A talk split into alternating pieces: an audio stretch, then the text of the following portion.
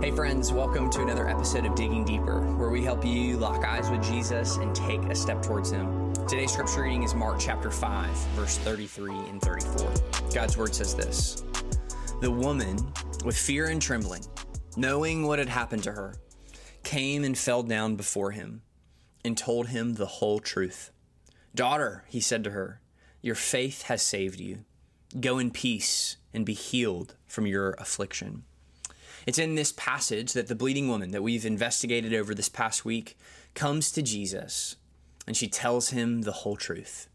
She tells Jesus everything.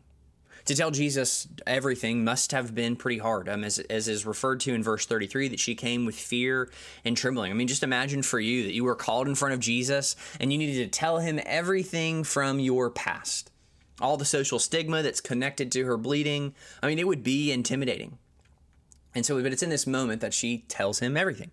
Now, this moment makes me think a lot about airport travel. Uh, in, in, many instances, when you're traveling, you have to check a bag to your destination or as, as you're on your way home. Um, and it's upon arrival that you make your way to the baggage claim to pick up your luggage, and then you head on your way, you head home. But imagine for a moment that the baggage that came around the conveyor belt, it wasn't a suitcase with clothes and personal items, but in fact, it's your dark past the thing that comes around that that machine it's your actually your lingering sin that what drops down is in a suitcase but it's the ailment that defines you uh, do, do you see it coming around the baggage claim um, I mean, it even has your name on it. It's got your, that little name tag that says your name, your address, your phone number, return to if found.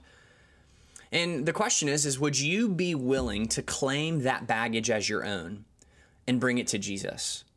Or are you just going to be standing at that baggage claim and watching your baggage circle and circle, trying to convince yourself and everyone else that that isn't yours. So you just stand there and you never claim your baggage. But the problem is is that if you don't claim your baggage, you don't get to go home. Historically, Christians have referred to this as confession and repentance. That when we confess our sins to God, we claim our baggage, we claim our sin, and then we turn to Jesus Christ in faith. What is most powerful about this story is Jesus' response to the woman and when, and us when we claim our baggage and bring it to him. Did you catch what it said? He said to her, Daughter, son, your faith has made you well. That this is the only time in the Gospels that Jesus refers to anyone as daughter that he uses one of the most intimate names possible for this once nameless woman. So today, for us, the challenge is this claim your baggage and bring it to Jesus.